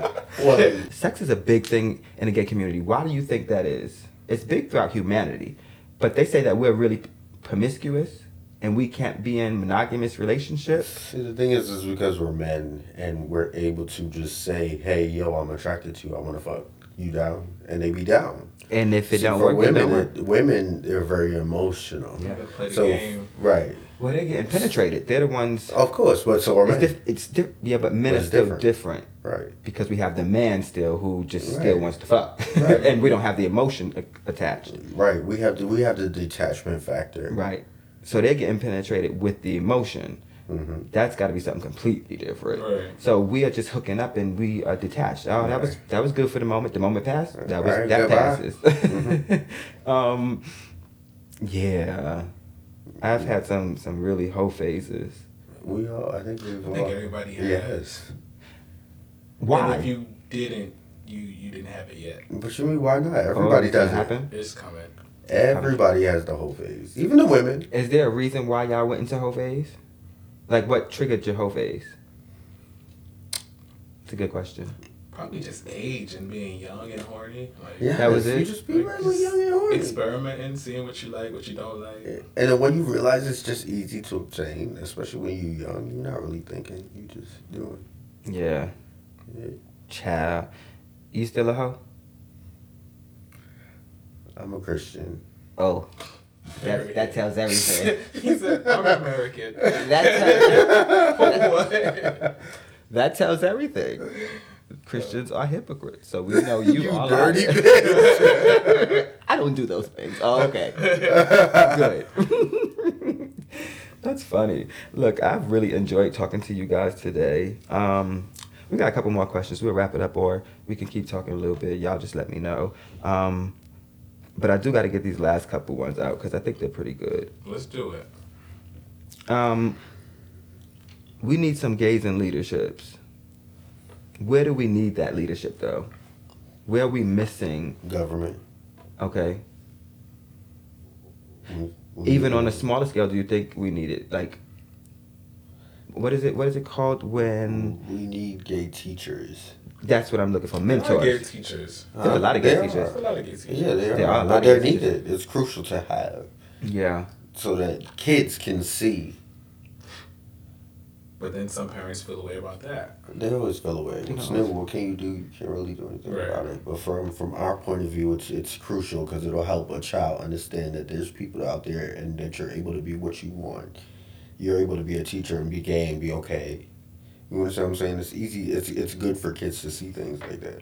I But agree. you know, parents don't want to deal with the the liberation of a child.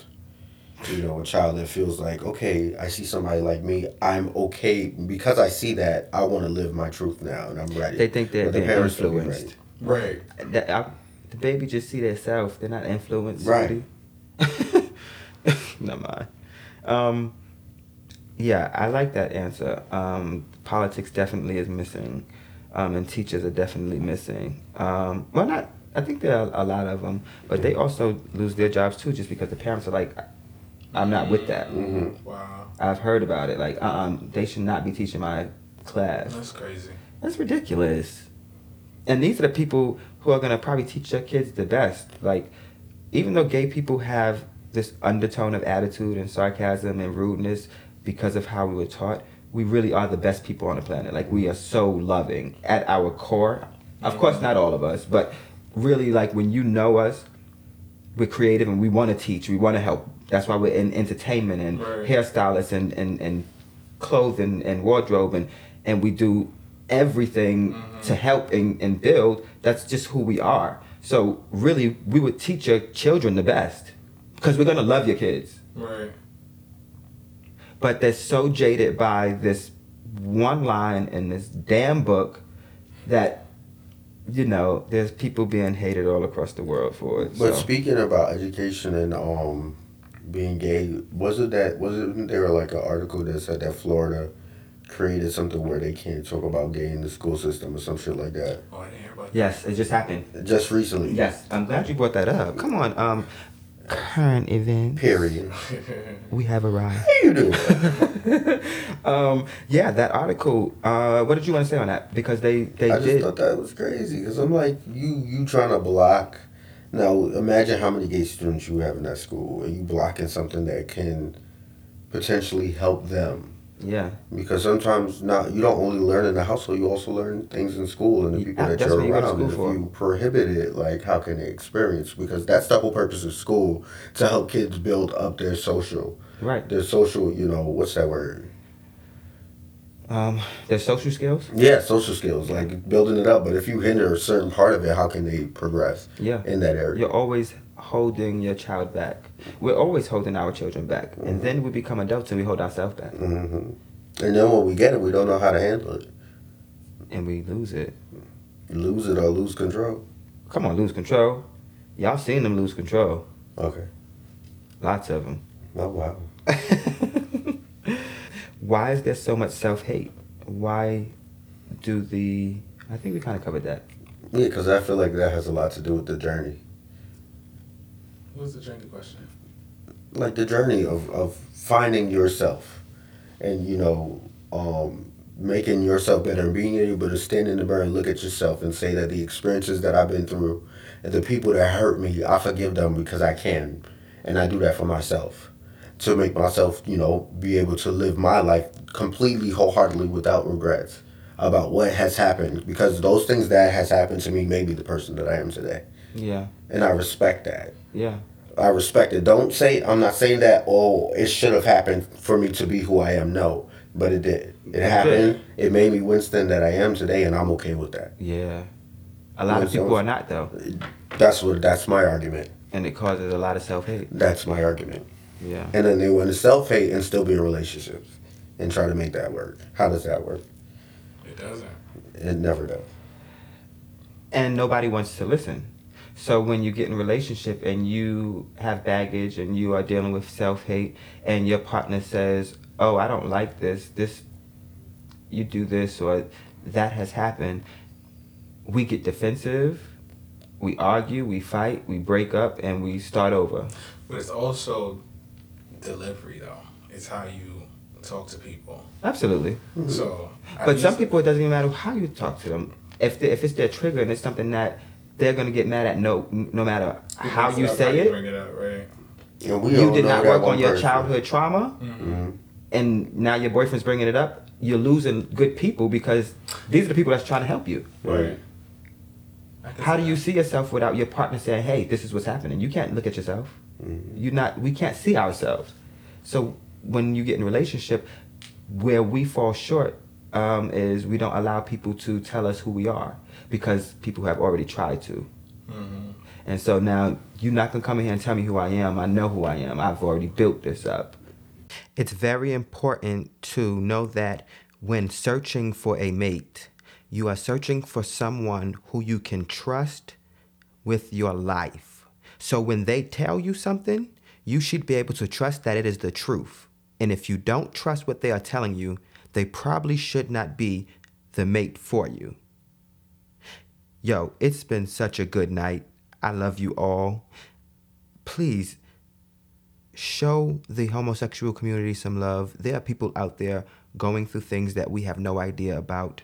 Um, they're hurting, man. We're hurting each other so bad, and we're doing the exact opposite of what the Bible says to do. Now, even though I am not religious, I do know that there is good in the Bible, and the Bible says to do good things. And if you truly want to live a good life, you will not judge homosexual people. You would leave it to God. All right, y'all. I appreciate you being here with us tonight on the Culture Shock podcast. Um, do you guys have anything you want to say to the people before you leave? Where can they find you? Let them know your Instagram, Facebook. Send them some love. All I'm, all I'm gonna say is live your truth, stay in your lane, mind your fucking business. Come on. That's the only way you're gonna excel in this life. Focus on you. Focus on your target. I And like stop that. worrying about what's going on left and right because Right. how they get there, how you get there is gonna be two different journeys, two different obstacles. Yeah. Let it go, and do you. And where can they find you? Um, I'm all over the place. Um, but you can find me on Instagram. Child, we know. Oh, shut, shut your ass up. Um, Instagram is the T H E underscore official underscore Winston J Reed. That's my Instagram. You can find me there. Um, I just be working and chilling and getting on y'all nerves, which I love it. So And you, Theo? Um, my Instagram is tb underscore hairstylist, and the best in the business. Um, anything you want to say to the people? um, just focus on your goals, man. Yeah. Get them goals. Run after them goals. Get that money. Yeah. That's good. Both of those were good. Thank you. And we're going to be right back with some questions. When leaving the room, they should talk about you. Don't be so offended. Your spirit is bright, beautiful, bold, and brilliant. Whatever bad they may speak is a reflection of their own insecurities. Self love is expressed through authenticity and integrity. Be who you were sent to this earth to be yourself. Welcome back, y'all. I have Theo and Winston with me. We are going to answer the same six questions we ask every week. We just want to know how we all connect and how we are connected as one. So, Theo, what always makes you smile? Food. Food. You have always been a Food makes foodie. me happy. Yes. Genuinely. What's your favorite kind of food? See, I'm fat. I eat everything. I like soul food. I like Caribbean food. I like pasta. ass. Everything. You name it. Yes. Depends on the day though. I love it. You've always been that way. How do you relax yourself when you're stressed out?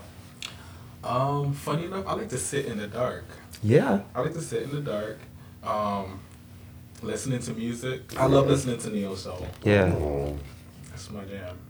I can see that for you. That's funny because that's what I like to do also. Really? Please put me pitch black. Oh my god! Nothing when I used to work in the salon, they used to think I was so crazy. Like I would literally go in the lunchroom and turn the lights off. And people would open the door and be so shocked when they see me in there. Oh, it's so good. The It's dark, relaxing. like decompresses you. Like it it relaxes Yeah. all of it. mhm. I love the dark. What's one life lesson that you think everyone should know? believing in yourself. mm, Like you have to. If you don't, no one else is going Period. to. mm. So definitely believing in yourself and whatever it is that you are going after, like you have to be hundred percent on that. That's good. All right, Winston, it's your turn. What always makes you smile?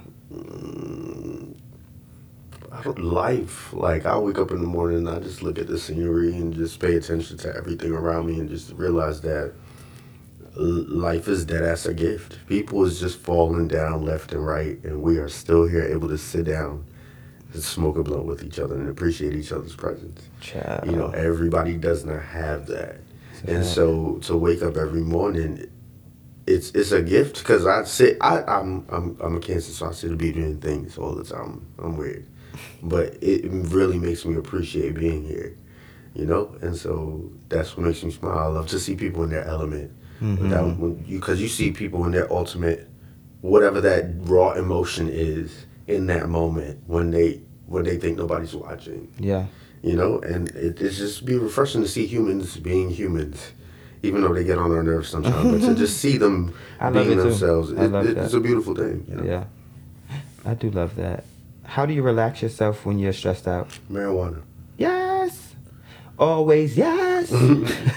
it's the marijuana for me Always. that's how i got through the pandemic i'm sorry right. What's the most unbelievable thing to happen to you? i told myself that i wanted to do something and i was able to do it it might not be on a big scale but it's on a big scale for me What's that thing? acting Yeah. You know, just being able to do it and just like manifesting things that I say that I want. I said I wanted a house and now I'm 30 and I got a house, you Yeah. know? Like just being able to manifest anything that I said that I wanted, I was able to do it. And all it took was just saying that I'm going to have it Yeah. and just keeping it in my mind that that's what I want. So whatever I'm doing, it has to be working towards that goal. And it, it's happened so many times, like, you know? So, congratulations. Thank you. I'm definitely proud of you.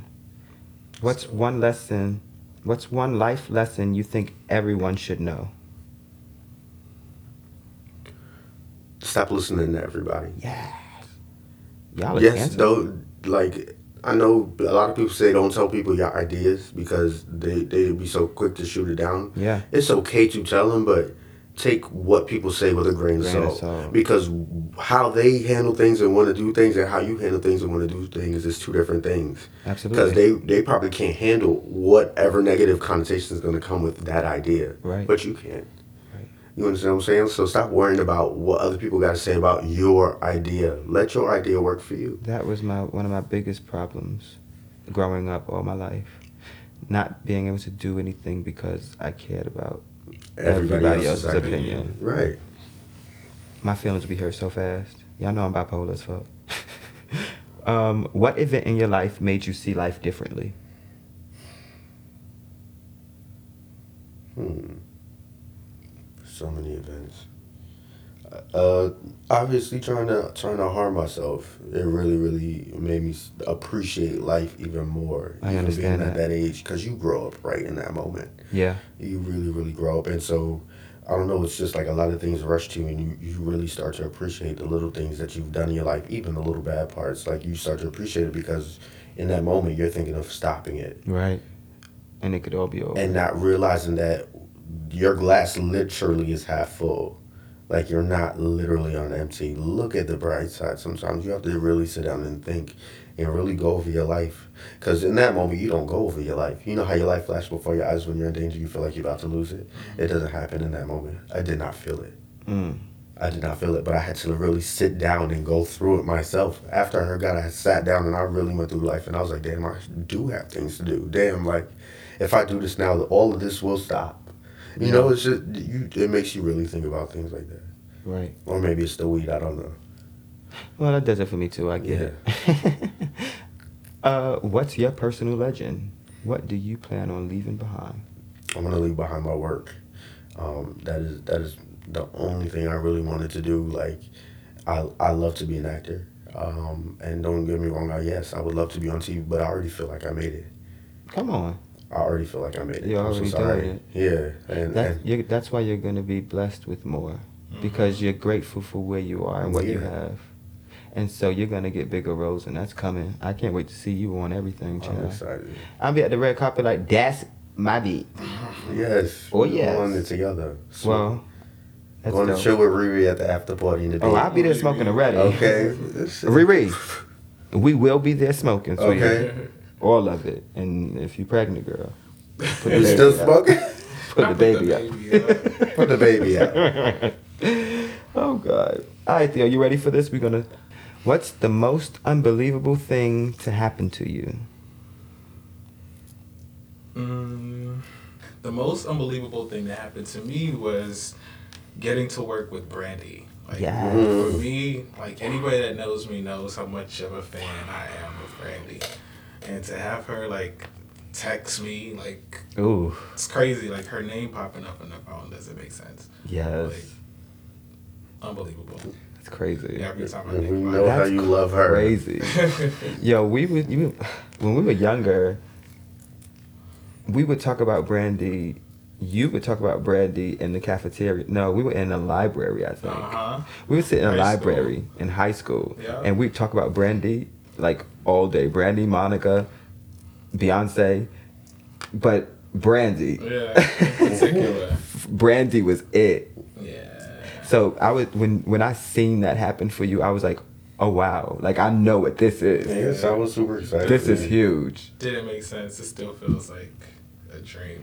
It's that's so amazing. You have done amazing things also. Thank you. You I'm really I'm really proud of And you. it's, it's so rewarding to see where you started from to where you Well, he was now. the first one out of all of us to jump into his career. Yeah. And that was like wow, okay, so we can do that. Right. and and your career was it wasn't it wasn't like everybody else's career 9 to 5. It was I'm going to do my own thing. Fuck y'all. I'm not going to work for y'all. I'm going I'm not doing that. I don't like that. he clocked in two times. It was like I'm not. I don't like Right. that. I'm, I don't like any of that. when you know, you know. yeah. How did you know? Like, Uh, how'd you start doing hair? I started doing hair when I was about 13, like Mhm. doing my niece's hair Right. and like stealing her mannequins and like Come on, steal. stealing my sister's extensions and like trying to figure out how to put a weave in a mannequin's head. Right. That's how it started. Come and then on. it went from that to doing hair for like my friends like after school or like dances we had. I remember. shows and stuff like that. Yeah. I mean, I went to beauty school after high school and kind of just it was just a ripple effect. Yeah. It just took off. hmm Man, that was so fucking amazing to see. You gotta find your passion early. Yeah. Okay. That's what it is. I mean, but everybody can't. It's not. Unfortunately, everybody don't have the opportunity to. You were afforded a luxury that a lot of Americans don't have. You had stable parents who were older, who were wiser, who were able to teach you something and impart something on you. Right. Um, my mom was an addict with bipolar, and I didn't have a chance to find my gift. I was too stressed out by everything around me Right. because her life was stressed out. Um, so sometimes it's not as easy as finding it early, Right. but find it. Don't Find give it, up on yeah. yourself. Find Right. it is the is the key. and lean into it. L- yeah, That's what embrace is. it like you have fuck. To. Yeah. And be consistent. Consistency. Um, right? That's what You were consistent as fuck. it's the consistency. Man, I- I keep saying that was so amazing to see because, again, just coming from where I where I come from, you were the first one Right. to jump into your career. And I don't think you knew how big that was for even us to see of that. We've always talked about it. Right. You were the first one, like, oh, I'm there. You go, and we were like, oh shit. Sometimes you don't even notice it. You don't know what you're doing. You Because like you are literally working it. with your head down, and Yeah. it's like you look up and it's like, oh shit, like wow. Like it, it, it sometimes throws me off too. Yeah, I'm so proud of y'all. Thank you. Um, I'm proud of you too. Come on, Hello. podcast. Thank you. Hello. A lot of life changes. First of all, for us to be a group of friends and to be thriving Right. um, and getting better and, and being well and good to each other, I love that for us. See, the thing is, we hold we, often. Not in our community. but we hold each other accountable. We We do. really, really do. We we honestly. And we don't disrespect each other. We don't. in we call way. each other on our bullshit without it Uh, kind of being disrespectful Uh, any, right. to a certain extent. And even when one of us like really, really step really far out of line, we try to Right. come together and really Right. talk on it. We really like. We talk about deep shit. We've done it for years. Well, I enjoy it. No, of course we all did. Realistically, Yeah, it's made us all we've always, no matter where we were, we was always gathering and partying, but we always ended up talking about some real shit. It was always genuine. Mhm. We were always growing together Mm-hmm. until we wasn't, because Theo left us. Don't do that. She's too busy. How you just praise him and it does? It's too fucking Don't busy. do that. Look where I'm at. I'm here. Oh, fuck. I'm president. funny. Oh, boy. Okay. All right, y'all.